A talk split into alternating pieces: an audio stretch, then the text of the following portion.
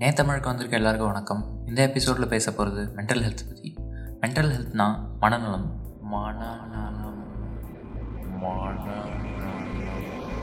Dettol கொள்ளாத point zero one percent கிருமிகளுக்கு என்ன ஆகும் லாக்டவுன் எப்போ முடியும்? காலேஜ்க்கு எப்போ போவோம்? எப்போ ஃப்ரெண்ட்ஸாக பார்ப்போம் எனக்கு காரப்பொடி சாப்பிடணும் போல இருக்குது எனக்கு எப்போ வேலை கிடைக்கும்? வருமா? பால கட்ட எப்போ ரிலீஸ் ஆகும்? ஏன் அழுகுற? உனக்கு மண்டையில் பிரச்சனையா? சரி கூல் கூல் கூல் இப்போ ஓகேப்பா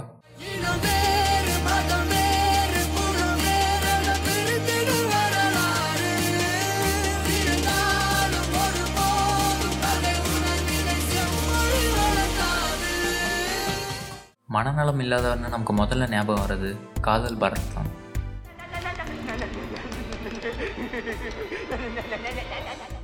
மூணு தனுஷ். கோபப்படாத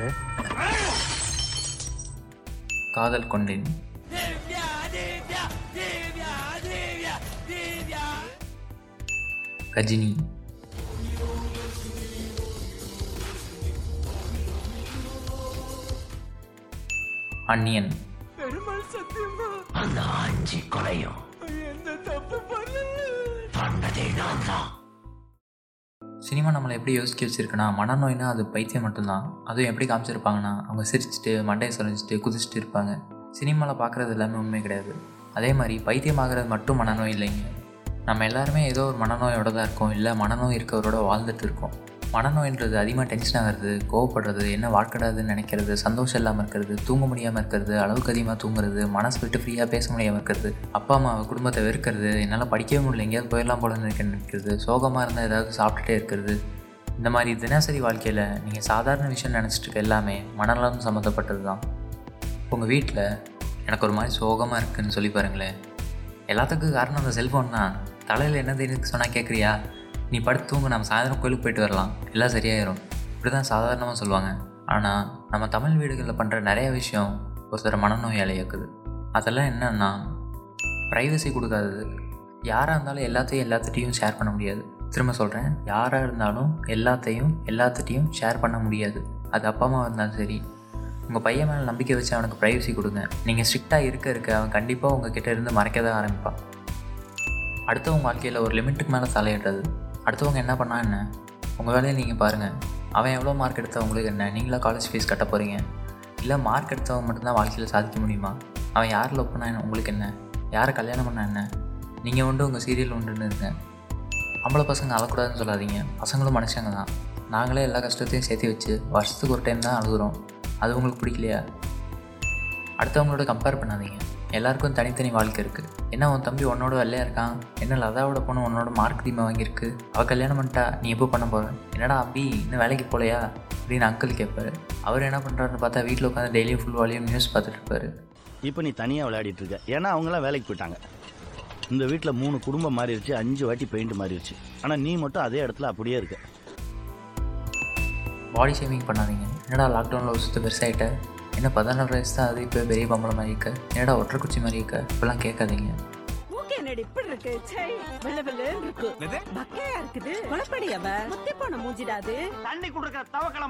பண்ணிக்கு பனியன் போட்டா மாதிரி ஒரு உருவம். இது வச்சுருக்கீங்களா? அது வச்சுருக்கீங்களான்னு உசுப்பேத்துறது பக்கத்து வீட்ல இருக்கு. எதிர்த்த வீட்லயும் இருக்கு. மேல் வீட்லயும் இருக்கு. கீழ் வீட்லயும் இருக்கு. உங்க வீட்ல இருக்கணும்ல. உங்கள் கனவை இல்லை ஒப்பீனியன்ஸை மற்றவங்க மேலே திணிக்கிறது. நீ எப்படியாவது டாக்டர் ஆகணும் அதான் அம்மாவோட ஆசை. சார் அந்த காலேஜ் சேர்க்காதீங்க சார். அங்கே பசங்க பொண்ணுங்களாம் ஒன்றா பேசலாமா? சிட்டே இல்லையா சார்? நீ மெக்கானிக்கல் இன்ஜினியர் தான் எடுக்கிற. இல்லைனா ஃபீஸ் கட்ட மாட்டேன். என்னடா அடுத்து எம்பிஏ தானே? இந்த மாதிரி கேள்விலாம் தயவு செஞ்சு கேட்காதீங்க. ஜாலிக்கு கூட. ஏதோ ஒரு டைமில் அவங்க மண்டையில் இதெல்லாம் கேட்டுக்கிட்டே இருக்கும்.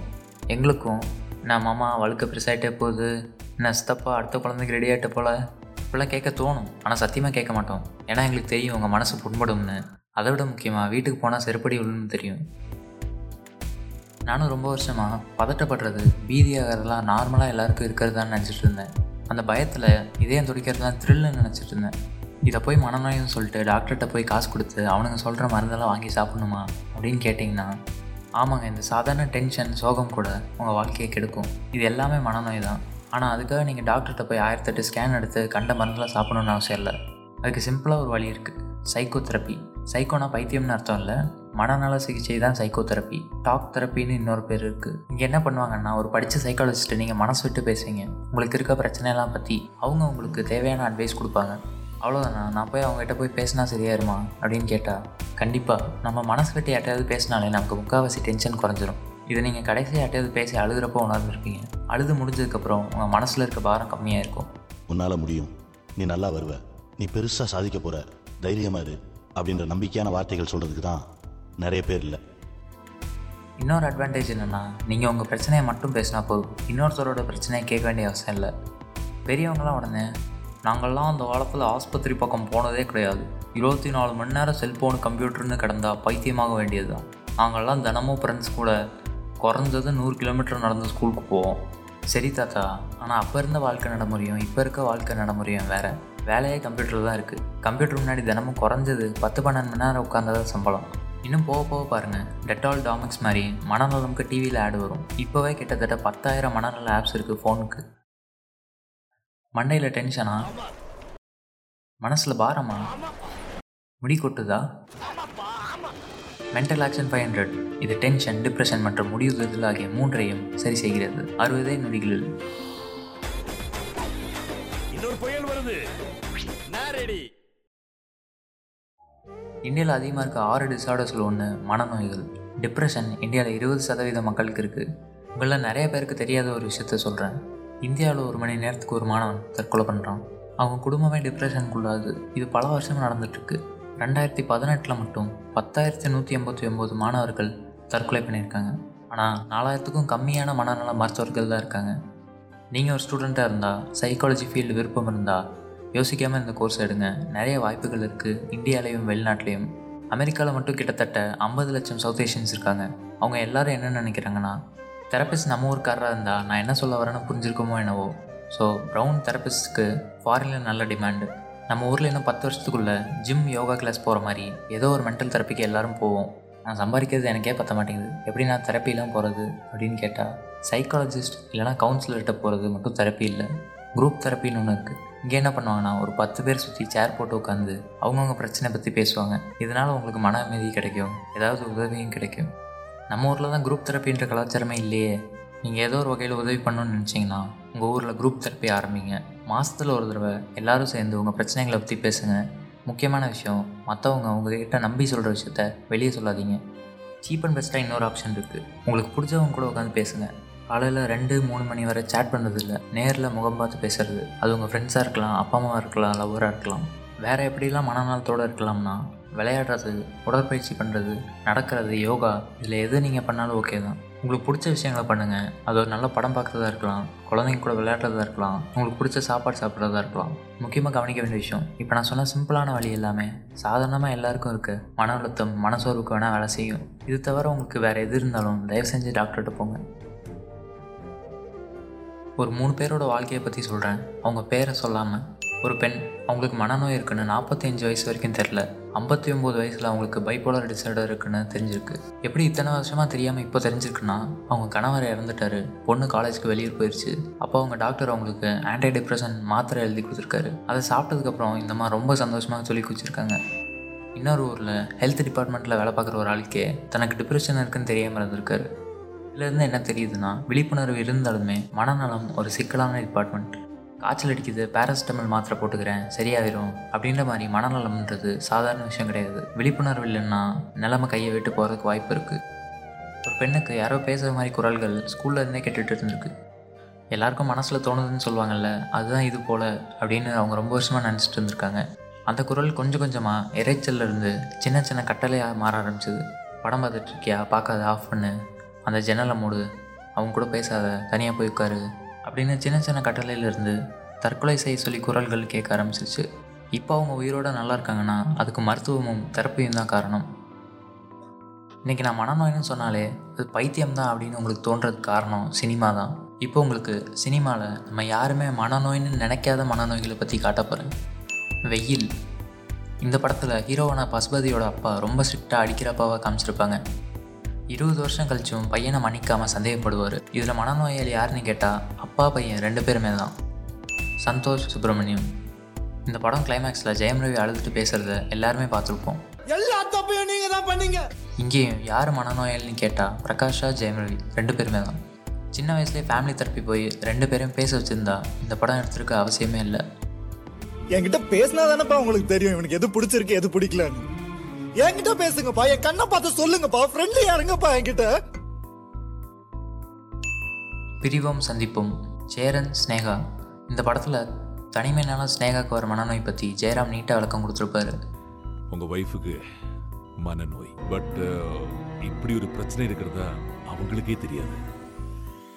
வாரணம் ஆயிரம் சமீரா ரெட்டி இறந்த சோகத்தில் சூர்யா ட்ரக்ஸ்க்கு அடிமையாவார். ஒண்ணுமே பண்ண முடியாதுமா குடி போதைப்பொருள் அடிமையிலேருந்து வெளியே வர்றதுக்கும் தெரப்பி உதவும். இந்த படத்தில் அந்த தெரப்பி அவங்க அப்பா சூர்யா பேசுவார். உன்னோட கோவம் ஏமாற்றம் எல்லாத்தையும் பாசிட்டிவ் எனர்ஜியா மாத்து. ப்ளீஸ் அண்ணா. என்ன ஆனாலும் சரி.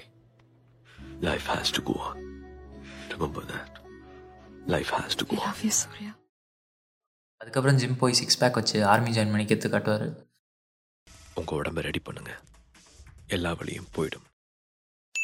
தர்மதுரை.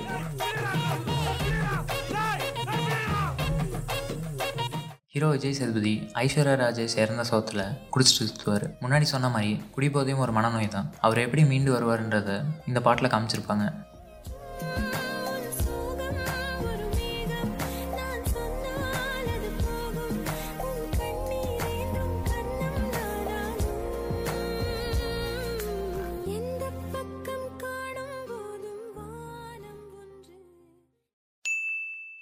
இப்போ சினிமாவில் பொதுவாக காட்டுற முட்டாள்தனமான மனநோய்களை பற்றி பார்ப்போம் பிரேக்கப் ஆனால் பைத்தியமாயிருவாங்க.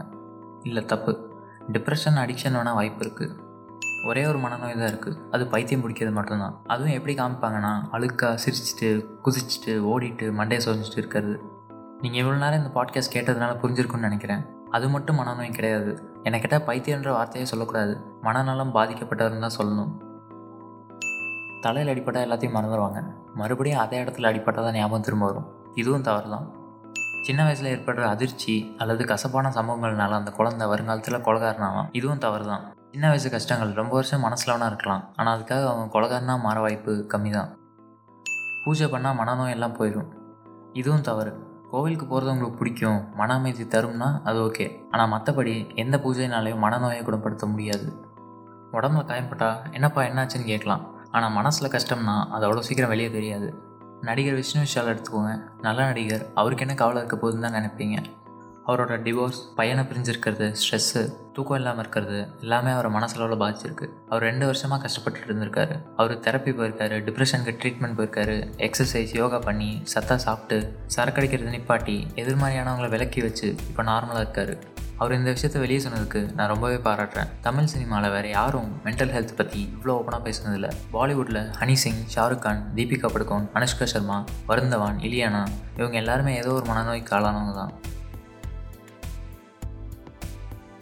Tamil Nadu mental health helpline number world health organisation helpline number இது எல்லாத்தையும் எபிசோட் டிஸ்கிரிப்ஷனில் போட்டிருக்கோம். கண்டிப்பாக பாருங்கள் இந்த எபிசோடை கேட்டதுக்கு நன்றி. அடுத்த எபிசோடில் சந்திக்கிறேன். நீங்கள் கேட்டுகிட்டு இருக்கிறது இணையத்தமிழ்